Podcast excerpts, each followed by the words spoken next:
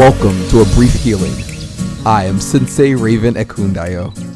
A Brief Healing is a new world within the THS podcast universe that BHW and I are going to bring to you a couple of times each month. Today, November 19th, is my birthday. A brother turned 39 years old today. Age is interesting. Folks put a lot of negative weight on it. However, I'm aware that I'm blessed to have even opened my eyes today. So I'm thankful for every year and all the lessons I've learned. I'm officially on the march to 40, and I'm looking forward to the journey. But back to the topic. Today I'll be focusing on wrestling. I've had an on again, off again love of wrestling since I was a kid. These days, I'm inching close to being off. As the head of wrestling's biggest promotion, WWE, Vince McMahon seems totally clueless as to what most fans want. He force feeds you what he thinks is best, and the only time we can have a chance to truly feel heard is when his son in law, Paul Levesque, aka Triple H, and his promotion NXT put on stellar matches. That was quite apparent this past weekend as they hosted two events NXT War Games on Saturday and WWE Survivor Series on Sunday. I was pleased with NXT and pretty disgusted with Survivor Series. I want to know what all of you think. So I'm going to talk about both today. Interact with me all over social media. Use THS Podcast on IG and Facebook and underscore THS Podcast on Twitter. You can also comment on SoundCloud and leave a review on Apple Podcast. We're available on most podcast streaming services as well. Give me some feedback. These rustling episodes will become better every time I know that you misfits are interacting with me and making your voices heard. So let's get started. First, I want to begin with NXT TakeOver War Games. I was pretty satisfied with the majority of the show. I can say right now, before we even get into the match, that the thing that probably annoyed me the most was Velveteen Dream's match against T- Tommaso Ciampa, mostly because I feel like, and I don't, I don't know what it is they're working with. I don't know if the goal is to slowly push Velveteen toward being the face of NXT, or if they're not going to give because he he's, has yet to wear any gold at all. Not the North American title, not the NXT tag titles, not the NXT title, like nothing. So I'm like, I don't want them pushing him to main and he never had an opportunity to even have gold in NXT, you know? So that bothered me most. But the show itself started off with Matt Riddle, who's one of the uh, the newest wrestlers coming from the indie scene to NXT. So he came down, and uh, earlier in a pre-show, he was talking to Kassius Ohno, and they had an exchange back and forth. So Riddle came down, and he said that he knew he wasn't supposed to have a match tonight, but he wanted Kassius to come down to the ring. Now, I didn't see the pre-show, pre-show, but from what I can gather, Kassius said that he would end up doing something to him within like one second or something of that nature. So Kassius comes into the ring, the bell rings, and Matt Riddle literally hits him with a high knee, knocks out uh, Kassius Ohno, and gets a pin. Like this was literally, I would have to say, in like two seconds, or, but between two and five seconds, I would put that because he had to get up in the air, hit him with the knee, and then get down to cover him. So yeah, I would say lit, probably within five seconds he was able to get the win. Uh, but wow, like I'm sure at Kassius's age, he feels like he wants to get some of the younger guys over but he's also somebody who has never worn gold in NXT. And he's a great wrestler. Like when he first got there, they pumped him up a lot. So I'm like, hopefully when he gets to main, he can have a little bit more of an impact and he doesn't get uh delegated to being a Tye Dillinger, which is a sad story all in of itself. Uh, if you're a wrestling fan and you're listening to this, you know exactly what I'm talking about. The uh, next match ended up being Kairi Sane versus Shayna Baszler. And I wanted Kairi because I want Shayna to go to uh, main, but I'm realizing that will probably be difficult for her now that Marina Shafir and uh, Jessamyn Duke have now entered uh, NXT, and they are a part of the Four Horsemen of the Four Horsewomen, excuse me, uh, the um, UFC's version of the Four, four Horsewomen, along with uh, Ronda Rousey, the four of them together. So if the two of them entering, I'm seeing it's probably more like a mentorship type thing right now that's happening with Shayna. So they're probably not going to pull her away too quickly. So it may be time for Kairi to head up to main. And that's what ended up happening in this match is Shayna ended up going over. The match started with Shayna getting um, an advantage pretty early on as Marina and uh, Jessamyn, uh, they interrupted and ended up doing something i it's kind of losing me right now i was taking notes and that was one thing that i forgot to do was say exactly what they did to her but they distracted her in a way that made it so um, shayna was able to get kairi to tap out and so that was the first win fairly early on. I, it was less than five minutes into the match where she was able to do that. And so she had one win. So in my head, I was like, this would be so awesome if Kairi could end up winning two back to back. That ended up not being the case, though. Um, she did end up getting the second fall. She ended up uh, dropping the elbow down on the flying elbow, which uh, they call it. What is the exact name of the elbow? I'm taking all of these notes and I'm like, I need to make sure I'm getting more and more specific. It's the very first episode. so bear with me. so after she got that, it was uh, one and one. Then the third fall ended up going to Shayna as Dakota Kai and Io Shirai, Shirai Io Shirai, I believe I'm pronouncing that correctly, came down to assist Kairi so that it could be three on three. So the two of uh, Io Io. So one of you guys correct me with the way that I'm saying that. I'll just go on YouTube after this and make sure that I have the the the proper uh, enunciation. I can't stand when people say people's last names or first names wrong. So I'll make sure I have that correct for the next time we have a wrestling episode. But she ended up hitting this absolutely beautiful moonsault. Oh my goodness. Oh, it was phenomenal. And she landed on them knocked them out outside the ring. So all parties were knocked out with the exception of uh, Kairi and Shayna.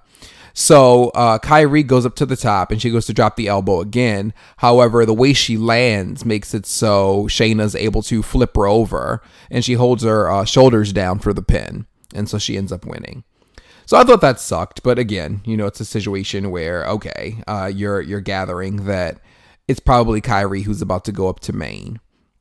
So then it was uh, Black versus Johnny Gargano.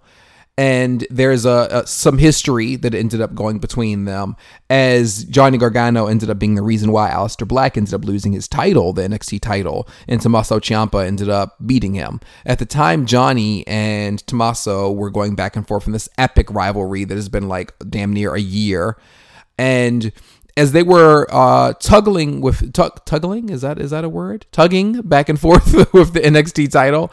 Aleister came walking up behind Johnny. Tommaso let go of the belt and uh, Johnny ended up knocking out uh, Aleister by mistake. Tommaso sent Johnny out of the ring and ended up pinning Aleister to become the new champion. So of course Aleister blamed uh, Johnny for losing the title, and he ended up giving him a black mass, which is his finisher, spinning kick uh, during, I believe there was an interview the two of them were having. And so there's a point where Aleister ends up getting taken out outside, and there's this long storyline going on about who took out Aleister Black. So this goes on for weeks of uh, no one knowing, and then Nikki Cross, who was a part of a group called Sanity, and I'm a part of me is sitting here wondering, is this the reason why they didn't send her up to SmackDown so she could be a part of this storyline, which was very interesting, as the rest of Sanity went up, but she didn't. But she was the only one who knew exactly who did it. So finally, it arrived at the point where she shared with Aleister Black who it was, but we didn't know. Aleister knew. So he's standing in the ring. Uh, he comes down to confront Will- William Regal, who is the general manager of NXT, and he wants to know where this person is, the person who attacked him. So the person comes from behind, and they did a great job with camera angles, so you didn't see exactly who it was until they were in the ring. And they super kick and knock out Aleister Black, and it's Johnny Gargano. So he has a heel turn. But the whole thing is, is that with this heel turn, he's still talking about how he is the true good guy. And so they end up having a match here at War Games. A great back and forth, lots of awesome. Uh, I can I can be honest and say that the match wasn't as exciting as I expected it to be. It ended up being really good, really good. But I believe the two of them could have done so much more. I felt like for the storyline there should have been more that went along with it, but it was it was a great match. It was. It was. I think after a while when you get used to how awesome the takeovers are, you have a certain expectation. And so this match didn't really hit that for me, but it was still really good. And in the end, uh, there were wow, the ending was something else. There were two black masses from um, Aleister Black to uh, Johnny Gargano, and he hit him once, and uh, Johnny Gargano fell into Aleister Black's chest. And he pushed Johnny Gargano back up and did Black Mass again and knocked him out. And both of them looked like they hit him square on the jaw. And he got the victory. I personally feel like the storyline shouldn't be over just yet. That's just me. Uh, if Johnny and Tommaso can go on for damn near a year, then there should be a little bit more to Johnny and uh, Aleister. So next up ended up being the uh, the NXT title, which is Tommaso Ciampa versus Velveteen Dream. I spoke of that earlier, and this was a great match. Velveteen Dream is phenomenal. He's phenomenal. He really is. Uh, I have several favorite wrestlers in NXT and in WWE. Well, no, I think no, I think Velveteen, Velveteen and Aleister are my two favorites in NXT.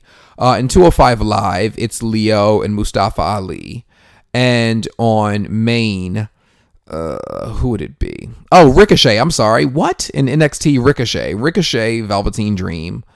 Um, but yeah, on Main. I'm trying to think of who my favorites are. It'll always be Cesaro. Uh, I have a hard time thinking of who the other people are, though. Yeah, I'm like going through my head right now, and I'm like, I'm probably gonna have to get back to that because I'm thinking of me, and I'm just like, I get annoyed so easily by all of them. But uh, but yeah, so uh, AJ Styles is awesome. But yeah, so uh, they have their match, a good back and forth. Uh, a lot of near falls. Oh my god, it was so awesome. The two of them were like blown by each other because neither neither of them would give in. Uh, they they wouldn't, and it was so beautiful to see this back and forth between two people where I don't know how many one on ones they've had with each other, but I definitely felt their chemistry. And Velveteen is a star. He really is, you know. And it's slipping my mind right now the exact I believe that Tommaso Ciampa, because of course with War Games there are two rings next to each other, and there's this steel grate that's in between connecting both rings.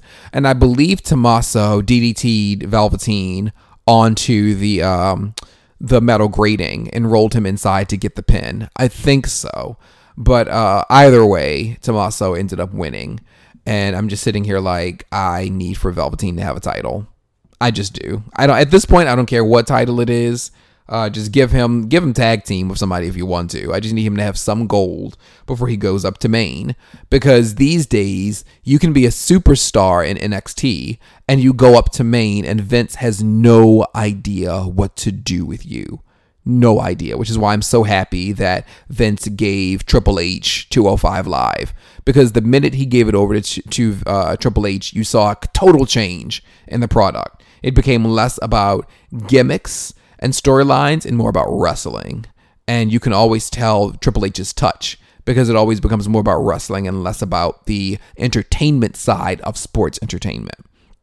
But yeah, so the next match ended up being uh, War Games, which was the War Raiders, Pete Dunne, and Ricochet against Undisputed Era. And this was an awesome match. Like, seriously, a really awesome match. Specific shout out to Hanson of War Raiders. That dude, wow. Like, like, War Raiders are awesome, but if Hanson ever decided to go solo, that dude would be a beast. Seriously. Like, dude did a handspring, uh, double elbow to two of the members of um, Undisputed Era. Like this dude has to be like a smooth three something. Like, and he, I'm gathering he may be like six foot four or something like that. Dude's crazy insane.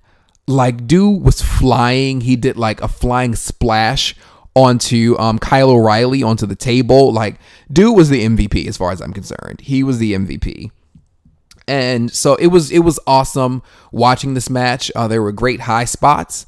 Um, there was I forgot the name of Ricochet, Ricochet's finisher, but he did that from the very top of the cage, knocking out everyone. There were just so many really really good spots, and with some of them when they were because and during war games your team is in a cage until the timer goes down and then the next member can come running in.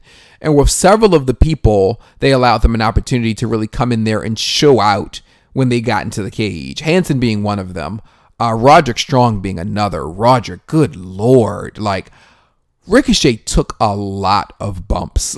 he took a lot of bumps, and it was so it was so interesting because he he went through so much that I was like, dude, if he's able to do anything and actually win in the end, he's phenomenal, and he's gonna need to sleep for hours because he has to be in pain.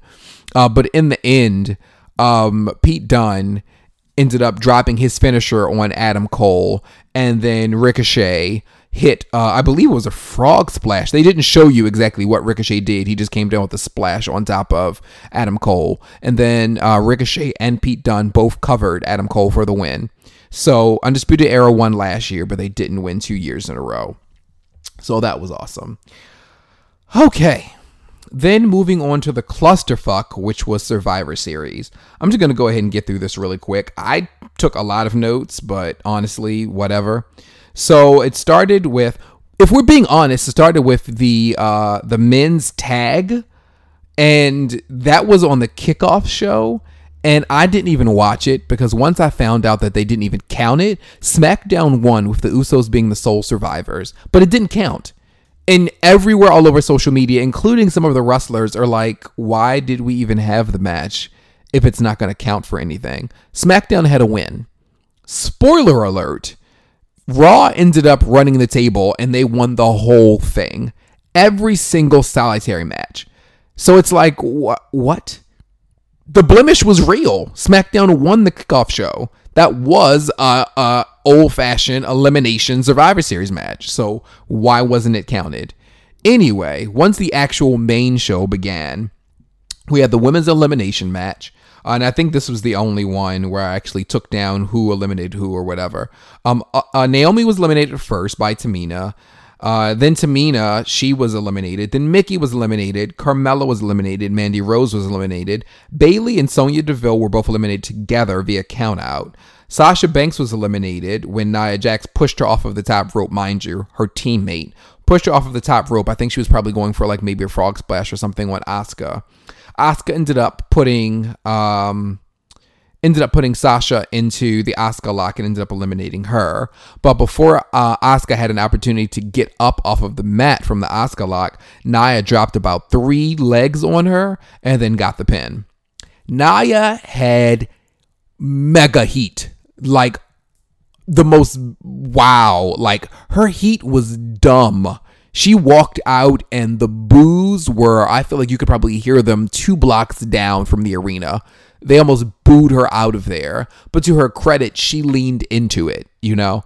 And so they're calling her the face breaker now after what she did to um, Becky Lynch, which initially I thought they were saying that she threw an elbow by mistake at Becky Lynch, but they actually showed video of what happened. Nia straight up punched uh, Becky Lynch in the face, like full on fist. So I'm sitting here and I'm confused because I'm like, first, why was your fist balled up that strongly? that you had the power to pretty much completely shift Becky's face over. What? Like when you see it, she's looking right at her when she punched her. So I'm like, oh, okay. But yeah, so she's heat heat now. So you know there there were rumblings that people were saying that there's a possibility that her push with Tamina may end up being um may end up being taken away now. But now it seems like Tamina once again because Tamina can never she can never truly rise high. Um, it looks like the whole tag idea of the two of them may be pushed to the side because Nia is really been pushed as this mega heel mega. And because of what she did to Bayley, I mean, not Bayley, to Becky, it's going to be interesting to see if she can even stay on because they're, they're going to want Becky wants Ronda, Becky wants Nia, and both are on a totally different brand from her. So it's like, what are they going to do? She needs to be able to get revenge, you know? So I don't know what that's going to look like because they're not going to wait until Survivor Series of next year in order for it to happen. So but yeah, I got ahead of myself. Uh, Nia was the sole survivor for the women's team. So again, that put Raw up. So then there was Shinsuke versus Seth Rollins, the uh, United States champion versus the Intercontinental champion. This match bored me to tears. From start to finish, bored me to tears. It was their very first time ever fighting one another, and I guess it showed, even with the two of them being as amazing as they both are. I feel like Shinsuke has been watered down. Uh, when he became a villain, it seemed like he was going to finally reach new heights. Now, mind you, by becoming a villain, he finally got a title, but he just, oh God, like his greatness just seems like it's non existent. And Seth is a match machine. He can put on classics all day, every day. So this match just felt like it was a waste of time to me. Seth ended up going over with the curb stomp but I don't I don't know. Like it because the thing is Shinsuke hit him with a Kinshasa. And I'm sorry, Shinsuke, because I hate that Americans pronounce his name as Shinsuke. It sounds lazy. Uh, Shinsuke ended up hitting uh, the um, Kinshasa on Seth, and Seth kicked out. And so when Seth hit him with the curb stomp, I'm like, okay, people rarely get up from the uh, Kinshasa, but yet he got up. But he hit you with the curb stomp and you didn't get up. So it's clearly telling you which move is considered to be the better of the two. Uh, but yeah, boo, boring match. Then there was this absolutely dumb tag team match with the Bar and AOP, the authors of pain. It was, I don't, again, the Bar are phenomenal. AOP are destructive.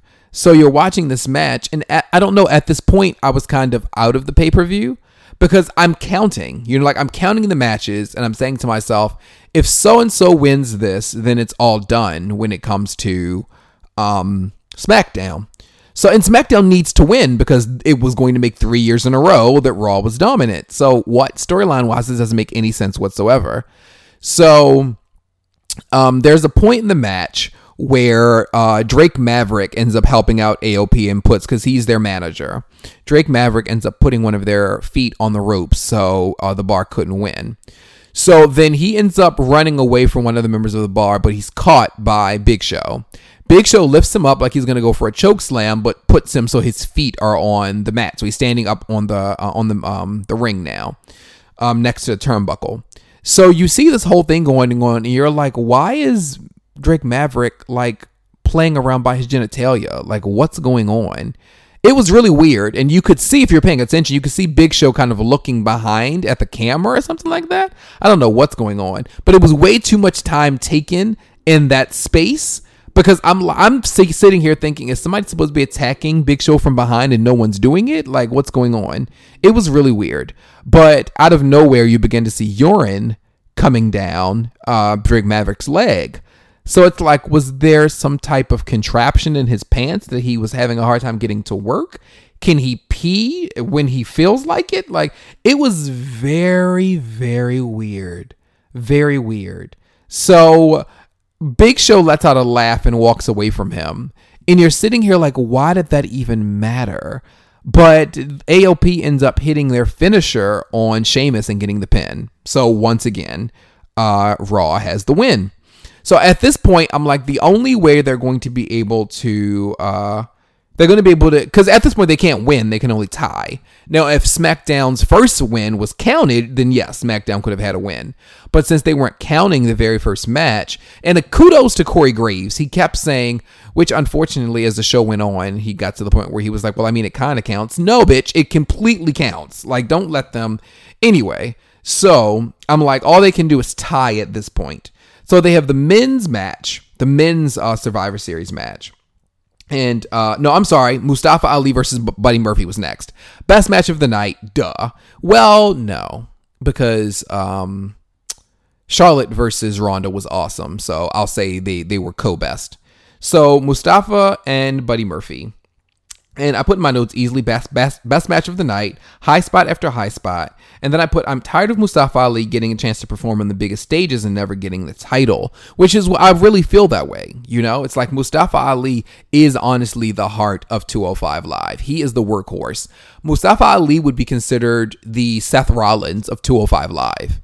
And the fact that he doesn't have a title to show for it is silly. Um, also, 205 Live, like the women's division, is going to eventually have to get to a point where they have more than one title. It just can't be the the cruiserweight title the whole time. That's that's not a thing. But he and Buddy Murphy put on an awesome match because they're awesome wrestlers, lots of high spots, and in the end, um, Buddy Murphy ended up hitting Murphy's Law on uh, Mustafa and getting the win. And so, to Buddy's credit, at least it wasn't, you know, he won in Australia and then lost it his very next title defense. At least he got to keep, you know, he, he can say he had a win on his be- belt at one of the major four pay per views. But with Mustafa, I'm like, I don't know if they're leading him to Royal Rumble or WrestleMania, but dude needs that title. He deserves it. And at this point, I'm just like, hopefully they don't do a Cedric to him because Cedric was phenomenal. But the minute he finally got that belt, it's like he just became the most boring person on 205 Live. Just again watered down. Uh, so yeah, then there was the men's elimination um, Survivor Series match. So I put in my notes: Drew McIntyre eliminated Samoa Joe in less than five minutes. Uh, with the Claymore, which he did, which made no sense. But you begin to say to yourself, once you see what happens in the end, maybe that's the reason why they took out Samoa Joe so early. If I was Joe, I would have been pissed though, because I'm Joe, I'm an awesome wrestler, and I deserve to shine. But anyway, uh, Rey Mysterio eliminated Finn Balor with the 619 and dropped the dime. Um, and then the match ended up just being over because Braun Strowman came in and took out uh, the entire rest of the team. Like, and I, I know that there are parts that I left out of that match, but that's because the match was just dumb. Because last year, uh, Braun Strowman ended up being what was he like the sole survivor or something. This year he comes in and he Drew and Lashley ended up as the sole survivor as the survivors but it's like, what? Braun Strowman was out for the majority of the match because he went through a table. And when he went through a table, I was like, this isn't going to look good because didn't they do the same thing to him last year? So he finally comes back into the match and literally takes out four members of SmackDown. There's only five, you know? Samoa Joe was the first person. After that, all of the other members were still there. Braun Strowman came in and took all of them out. Bullshit. So at this point, I'm just like, you can turn off the whole pay per view. But then we get Charlotte versus Ronda. And wow. Seriously, wow. Like these women fought. There's a point in the match where uh, Charlotte hits Ronda with an elbow by mistake, but it busts Ronda's mouth open. And it plays into the storyline so beautifully because the match was brutal. It was so brutal. And in the end, I don't know if the storyline was supposed to be Charlotte felt like she couldn't defeat Ronda or what. But Ronda comes around, comes flying around the ring to come after Charlotte on the outside. Charlotte has a kendo stick and hits her in the stomach. But she's not over. Like Charlotte breaks the kendo stick over her back. Like she goes in. She goes in on Ronda. And she just keeps beating her up and beating her up. They have people come down to try to stop it, but uh, Charlotte just keeps going back to her, and it looks like Shonda. I mean, Shonda. It looks like Charlotte snaps. I just combined their names. Um, and a part of me is like, I don't know if this is the storyline they were going to go with with Becky or what, but it worked. If Becky was already a heel, so if the goal was they were just going to make her snap on Ronda, the audience was going to pop for it, but it was going to look different than Charlotte, who was supposed to be the face, defending Becky, going in and then snapping. Like, there's no way Charlotte's going to be able to be a face now. Like, or if she is a face, she can go back and just say, you know, I lost my cool. You know, I was thinking of Becky, all this stuff. And I guess she could come back. The audience is going to cheer for her. They're going to pop for her heavy on Tuesday. Because what ended up happening is that Ronda has already reached Roman status, where the audience is like, we feel like she's being pushed in our throat. We don't like it.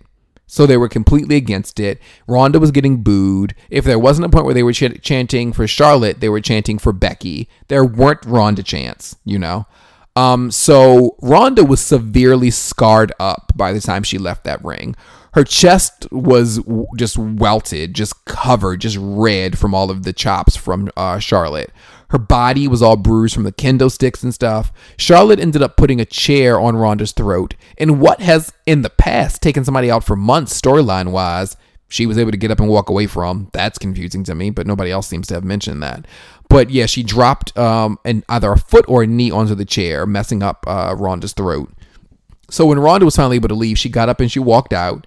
But it was just like, what? Like, and so the audience just cheering for Becky, and they're also saying you deserve it. And Ronda had a look on her face like, fuck all of you. Like, seriously. So it's so funny because it could end up being a double heel turn, which would be cool with me. But the whole Raw roster is damn near villains at this point. I think you have Becky, Sasha, Natalya, and that's like all of your faces. But but yeah, uh, that was a, a really cool match. Then you get Brock Lesnar versus Daniel Bryan, and I, I don't know, I don't know, whatever. Like Daniel should have won. I'm tired of Brock Lesnar. Like I'm I'm so I'm so done. I'm so done. Like why why is Brock still there? Why is it that once Roman was no longer able to wrestle, you decided to put the belt back on him and not on Braun? Like it doesn't make any sense. When is Drew McIntyre just going to come and claymore the hell out of Brock Lesnar and take him out? I'm done. I'm done with this storyline of him being this beast that's like so undefeatable. Good, fine, we're done. We're done. Him being champion is holding back from so many storylines. And I've listened to other people who have talked about back in the Attitude Era how the title flipped around quite a bit, and it did. And it still made for really good television, you know? You had the the title changing regularly on television, and it was awesome. The audience was really into it. But now it's like you hardly ever like months go by, months and months go by without that universal title changing. And the universal title, I mean, you can still count on your 10 fingers how many people have held it. Can you count? Was it? Is it five fingers? It might be five fingers. Yeah. Was it? Finn, Kevin, Roman, Brock. Has there been anybody other than the four of them? Like it's it's insane. It doesn't it doesn't make any sense. It doesn't make any sense whatsoever. Um, but yeah, so Daniel Bryan pretty much gets killed for the majority of the match. Um, he does a great job of being this awesome heel. I'm gonna love him as this version of heel Daniel. Like he's not annoying heel. He's like nasty, destructive heel, you know? And so he's mocking the hell out of Brock. Brock finally gets his hands on him and just destroys him. Just suplex after suplex after suplex after suplex, just tossing him around everywhere. And then finally, there's a point where um, Daniel Bryan's able to get the upper hand and he goes in. And for a minute, there feels like this glimmer of hope because he does this low blow kick to Brock. Audience goes up and he just goes in. Like he hits him with the knee. He hits him with that flying knee so many damn times. But the only time you feel like he could possibly win is when he gets him in the yes lock. And there's a point where Brock's face, like his eyes are bulging, his face is red, and you're thinking there's a possibility he actually could win. But then you know in your heart, Vince would never allow Daniel Bryan to beat Brock Lesnar. And so, in the end, Brock Lesnar ends up dropping him with the F5 and he wins and you're sitting here like a clean sweep, really? Like, again, whatever. Like, and, and this is why I'm saying I'm at a point now where I feel like I'm gonna have to start paying more attention to Ring of Honor and TNA and New Japan and Lucha Underground because if I keep letting my sole focus being on WWE, I'm going to get really, really annoyed because Vince McMahon has no idea to do with Maine, no idea what to do, none whatsoever. Uh, so let's cross our. Oh, that was going to be really dark. Let's just hope at some point Triple H can take over everything and we can get to great wrestling and stop putting belts on men who are who look like superheroes when we know that the best wrestlers often are not those people. So anyway, that is my thoughts on NXT TakeOver War Games and WWE Survivor Series. Let me know what you think once again. You can walk with me on social media at Scorpiyogi across all platforms. And again, THS Podcast on Facebook and uh, Instagram, and underscore THS Podcast on Twitter. Thank you guys for uh, flowing with me as we go through our very first episode of A Brief Healing. I hope that you continue to check us out. For our regular episodes, you can also find us on SoundCloud, Apple Podcasts, and all and most streaming services for podcasts as well. Enjoy those episodes. Hope you guys become a fan. Hope you guys support. You're now part of the Misfit family. Make sure you subscribe, like, comment, and share. Until next time, we love you. Namaste.